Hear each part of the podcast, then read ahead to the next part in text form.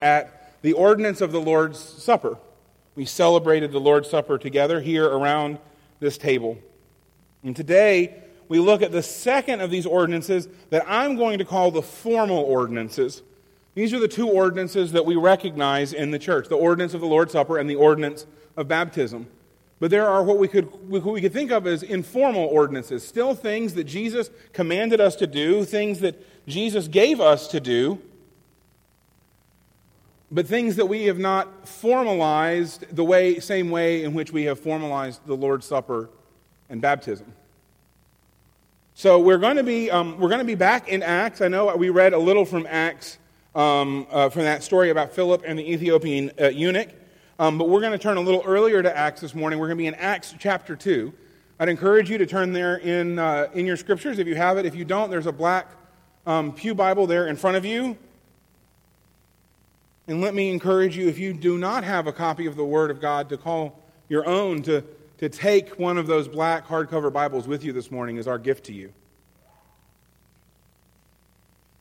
So we are in the book of Acts. We're in the book of Acts, chapter 2. We're going to be starting with the 37th verse. Will you stand with me as we read God's Word together?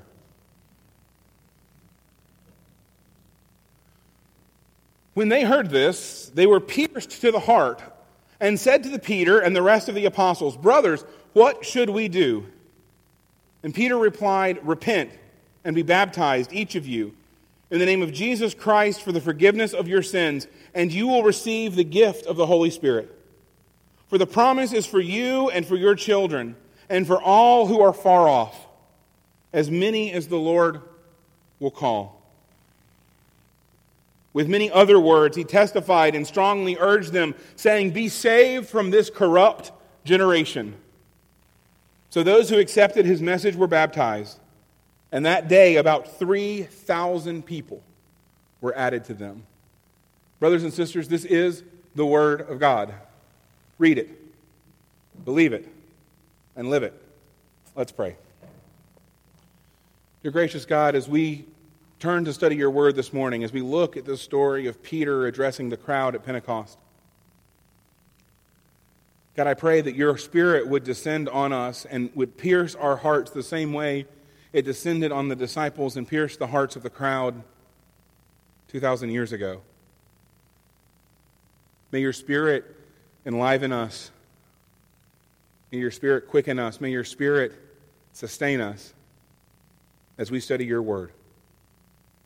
And God, my prayer, as always, is that the words of my mouth and the meditations of all of our hearts would be acceptable and pleasing to you, our God and our King. Amen. You may be seated.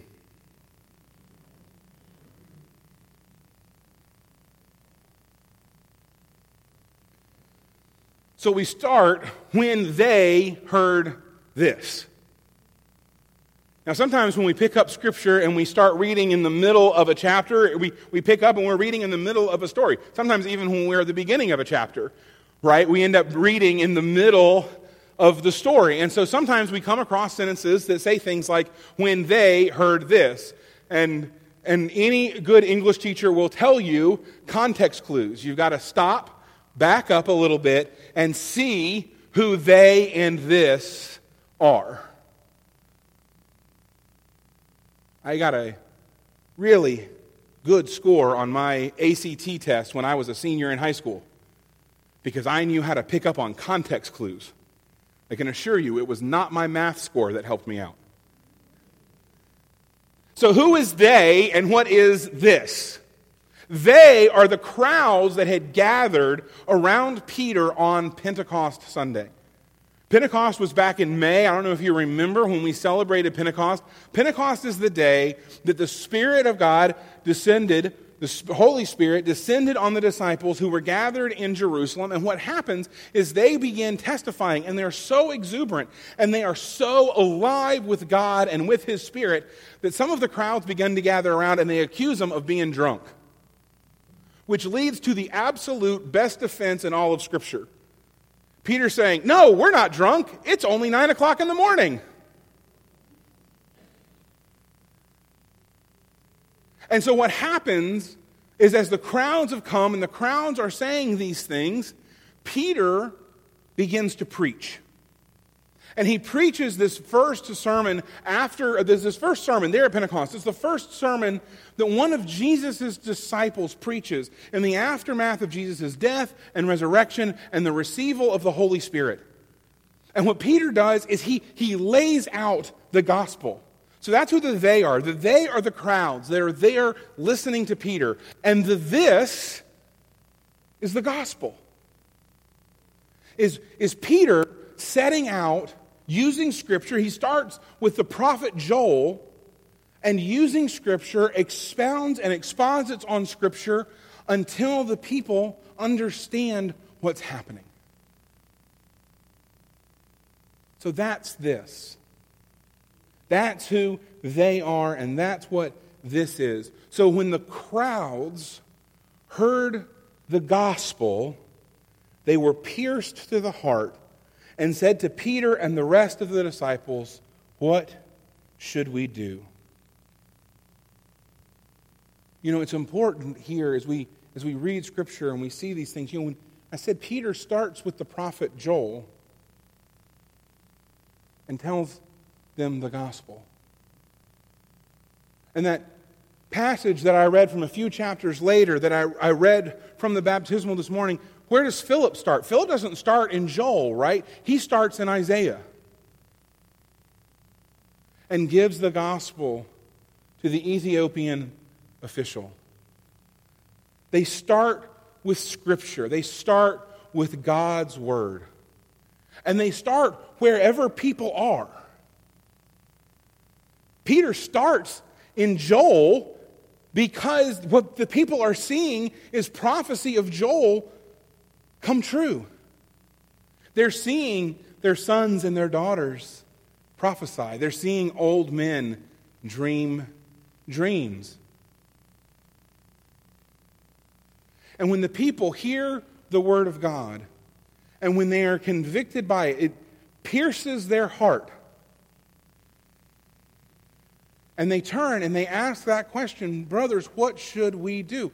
It's the same response the Ethiopian official has. The Ethiopian official hears the gospel from Philip. And he says, you know, and he doesn't say, What should I do? He says, Here's baptismal waters. What prevents me from being baptized? But it's the same thing. When, the, when people hear the gospel and the gospel pierces their heart, when God calls us to himself, it engenders response in us. And we're left asking the question, What should we do?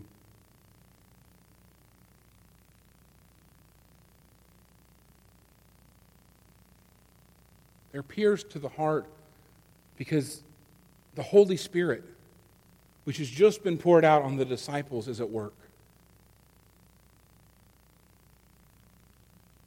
And so Peter has a twofold answer to this question of, of what should we do it's twofold, there's two prongs to it. Peter replied, Repent and be baptized. Repent and be baptized. Note the order of these. Repentance is first.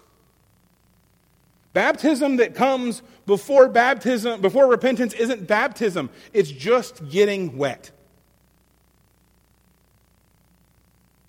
There are an awful lot of people who are walking around in our community and who are walking around in our world because they were baptized. Maybe they were baptized as a believer. Maybe they were baptized as an infant.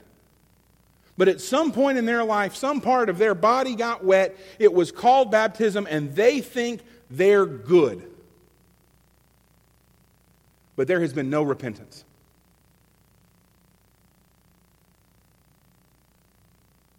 We don't we don't really practice rebaptism. I know some folks do. I don't. Because there's one baptism. There's a baptism that comes after repentance.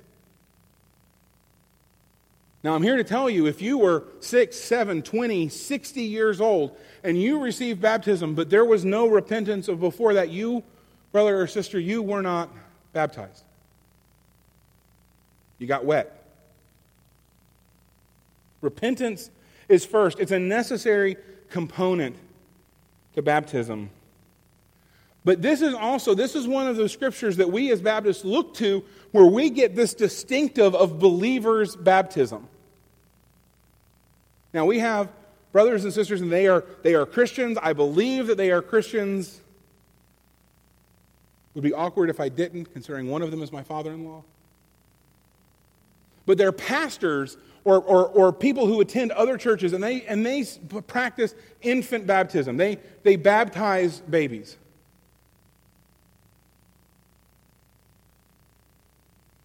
But even with those children, and even in those traditions, there's a moment in which they say, you become responsible for your own faith. But as Baptists, we look here and we see that repentance is not to follow baptism. Baptism is not to something that happened when you are little, and repentance is to something that comes on maybe years later, but the repentance is to come first.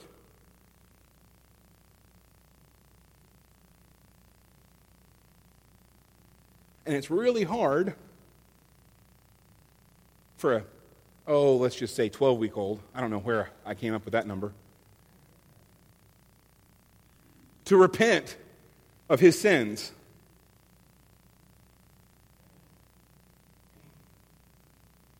I would offer that even for a seven or eight or nine year old, it's hard to have repentance. To understand the totality and the gravity of the sin that is on them and the role that it plays. See, that as Baptists, we believe that you have to repent in order to be baptized.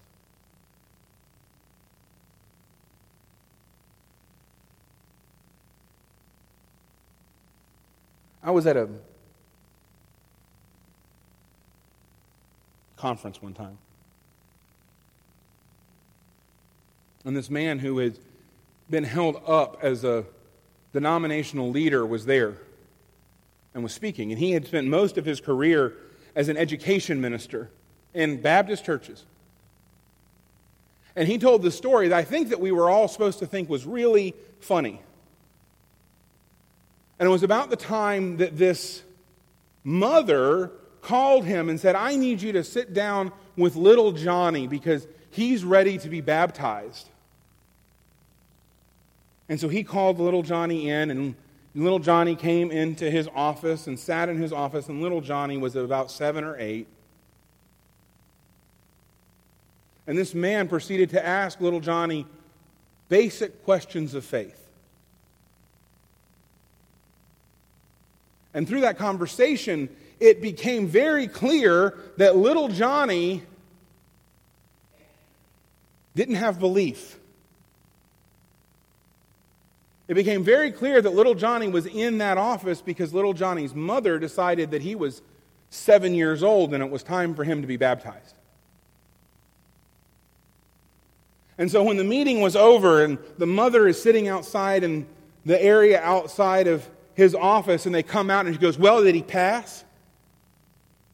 I hope he's passed because I've already called the caterer.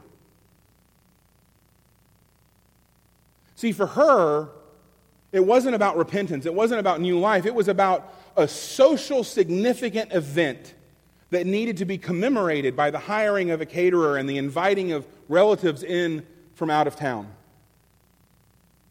And if that was the story, that would be troubling enough. But the story continues. And this man, this minister, this person who is lifted up as a, as a leader in denominational life, said, well, there's still some stuff we need to work out, but we'll go ahead and do it.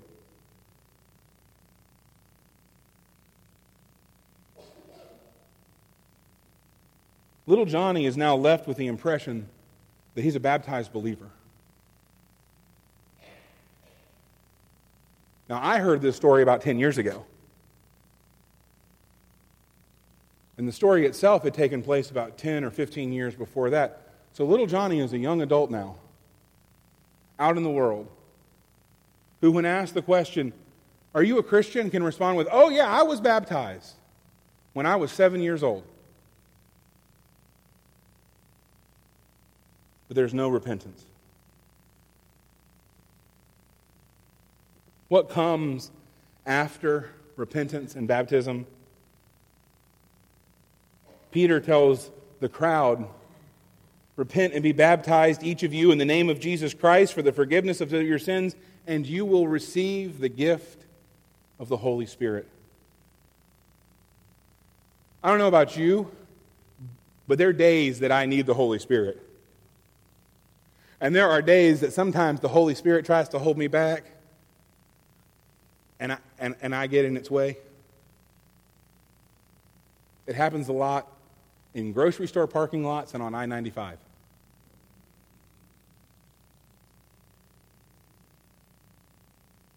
I don't take kindly when you try and run me off the road and don't let me merge into traffic.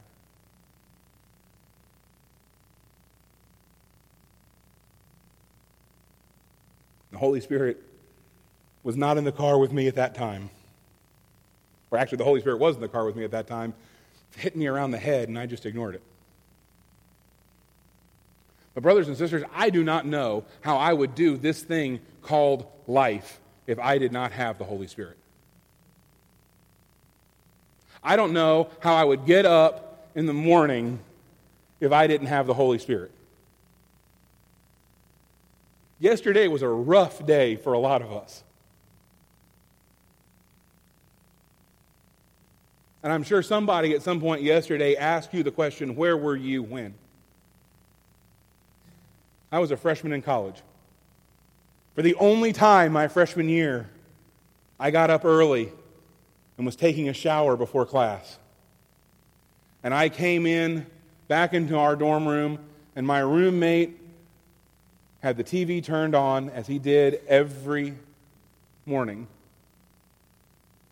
And I walked back into the room, and just as the second plane hit the second tower, I was a freshman in college. And in three or four hours, everything that I had planned about my life changed. Many of us were sort of confronted with the true face of evil for the first time in a long time on that Tuesday morning 20 years ago. And there have been many days since that if it was not for the Holy Spirit, I don't think I would have been able to get up. Because I wake up in the morning and I'm reminded of the brokenness and the sin and the death and the evil that holds sway in this world.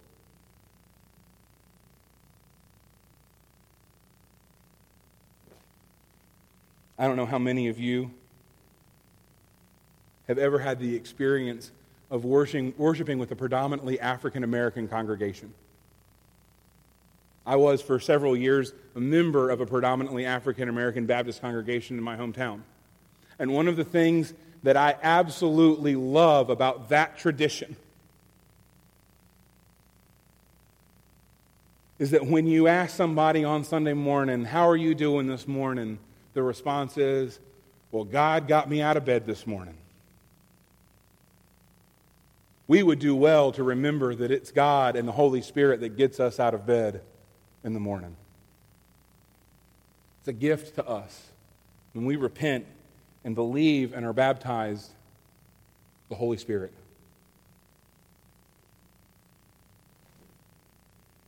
See, this is a promise.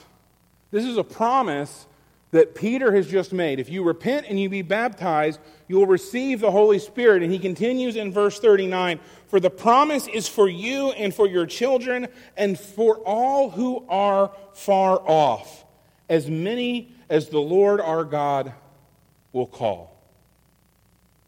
We talked last week about, about the fact that Jesus' blood on the cross instituted a new covenant, that we are covenant people. Just like God's people before us who, who were under first the covenant of Abraham and then the covenant of Moses, we are a covenant people. And in the covenant people, there are promises that are made, right? That's the happens at Sinai. When God enters into covenant with his people, he makes promises, they make promises. His promise to them is, I am the Lord your God, and I will protect you. I've brought you out of Egypt. I will rescue and redeem you. And their promises are, we will worship you as if you were the Lord our God who has rescued and redeemed us, and this is how we're going to do it. That's where we get the law. That's the covenant promise. When we stand up here and, and I solemnize a, a marriage, that's a covenant promises that are made to each other. Many of you are in a covenant because you are married or have been and you made promises to your spouse, what? That you would love, honor, and keep them in sickness and in health, for rich or for poor, forsaking all others, until death do you part? Or if you're like me, for richer, eh, and for poorer. Even at my wedding, I had to get a laugh. That's a covenant, right? You're making promises to each other. So Peter is reminding them of the covenant and the covenant promise. And he's saying, here's this promise that you're going to receive the Holy Spirit. And the promise is for you and for your children and for all who are far off. Now let's remember, who is it that Peter's speaking to? He is speaking to the Jewish people who are gathered in Jerusalem for a religious festival. That is who his primary audience is at this moment. And he's saying it's going to be for you and your children. They know that. They've heard that before. When God makes covenant with Abraham, that's the covenant he makes, right? He makes covenant with Abraham for Abraham and for his children. They've heard that before, they know that part. But it's not just for them and their children, but it's for all who are far off. It's for all those who aren't gathered in Jerusalem. In fact, it's for all those who maybe have not yet even heard of our God. Those heathen Celtic pagans in the far northeast corner of Europe. Those are my people. Or those, those people on the other direction in Asia maybe are following Hinduism or Buddhism or Shinto. Peter's saying the promise is for them too. This is the first time we see in Scripture that Jesus wasn't going to be just the Messiah for the Jewish people, but rather the Messiah, the Redeemer, the Anointed, the Savior for all people.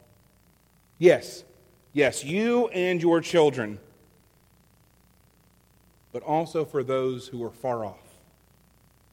God is expanding his kingdom, he's expanding his people. We talk about that. We talked about that last week. How Christ's blood, that new covenant, grafted us into this new covenant. We are grafted into God's people, adopted as his sons and daughters. And this, this is Peter making that promise. We have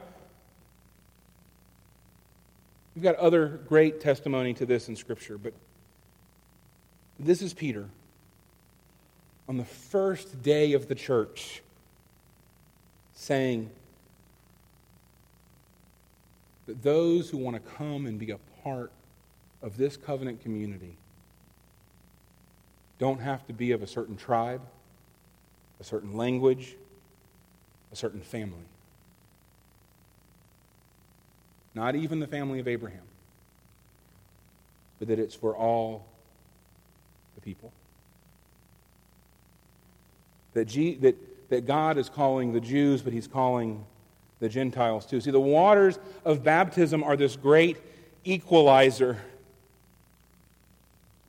In Galatians, Paul tells us this. Remember this in chapter 3 there is no what? Jew or Greek, slave or free, male or female why?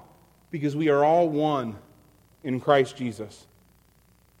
Brothers and sisters, after baptismal water, there's no rich or poor. There's no North Carolinians and South Carolinians. There are no Southerners and Yankees. There's no black, white, or Indian. There's no UNC or Duke or NC State or Wake.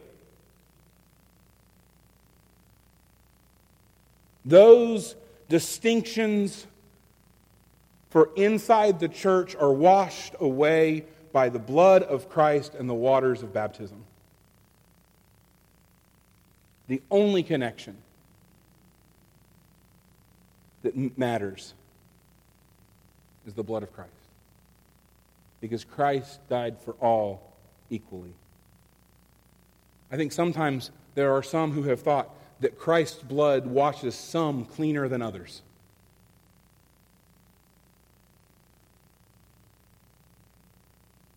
Peter's telling them this is for you and your children, but it's also for those who aren't a whole lot like you.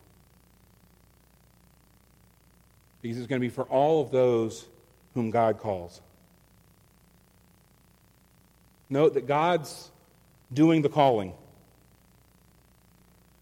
We have this idea that we can do something, that we can earn our salvation, but it's God that does all the work. It's even He that does the calling. Without Him and the intervention of His Holy Spirit, we are totally lost in our sin. We don't even know what direction to move in to get ourselves unlost. But God calls us, and by this grace, we are able to come to Him. Peter continues on. The scripture tells us that he has many more words. By many other words, he testified and strongly urged them, saying, Be saved from this corrupt generation.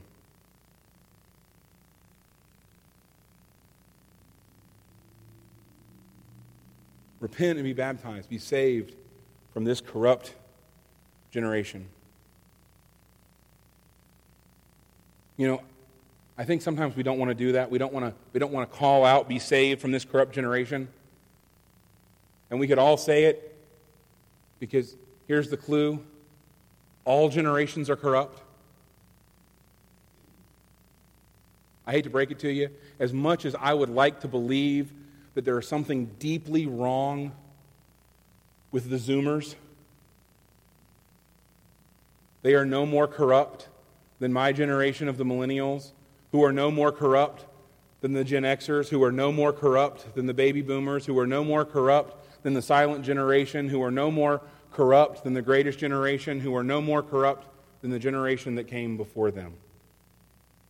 Because sin invades us all, sin pollutes us all, sin twists us all, sin condemns us all, and sin enslaves us all.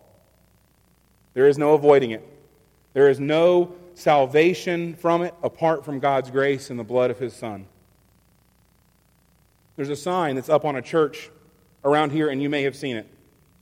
And I don't normally do this, but man, this really got me twisted. This sign says, The praying man ceases to sin. Bunk. Bunk. That's a lie. That's an abomination. We are all sinners. There is no man or woman praying or not who is without sin. Only Jesus is without sin. And when bad, twisted theology gets out there into the public, it can lead you to believe that you are better than everybody else, that you are perfect, that you have no need for God, that by your own righteousness you have been saved. Because you get down on your knees and you pray to God.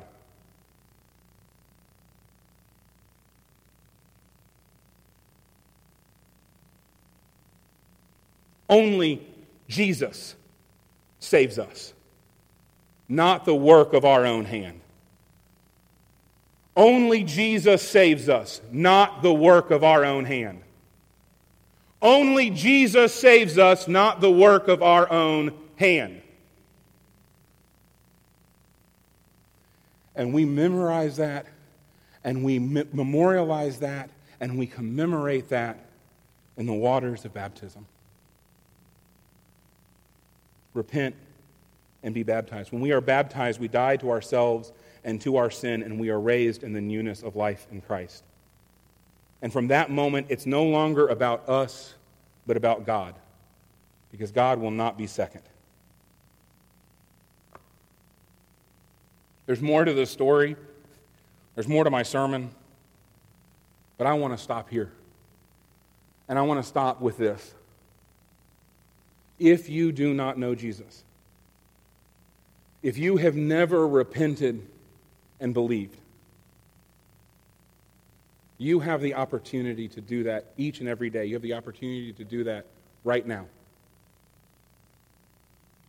Stop buying into the lie that it's about you and about what you can do and about what God can do for you. And allow Jesus to save you.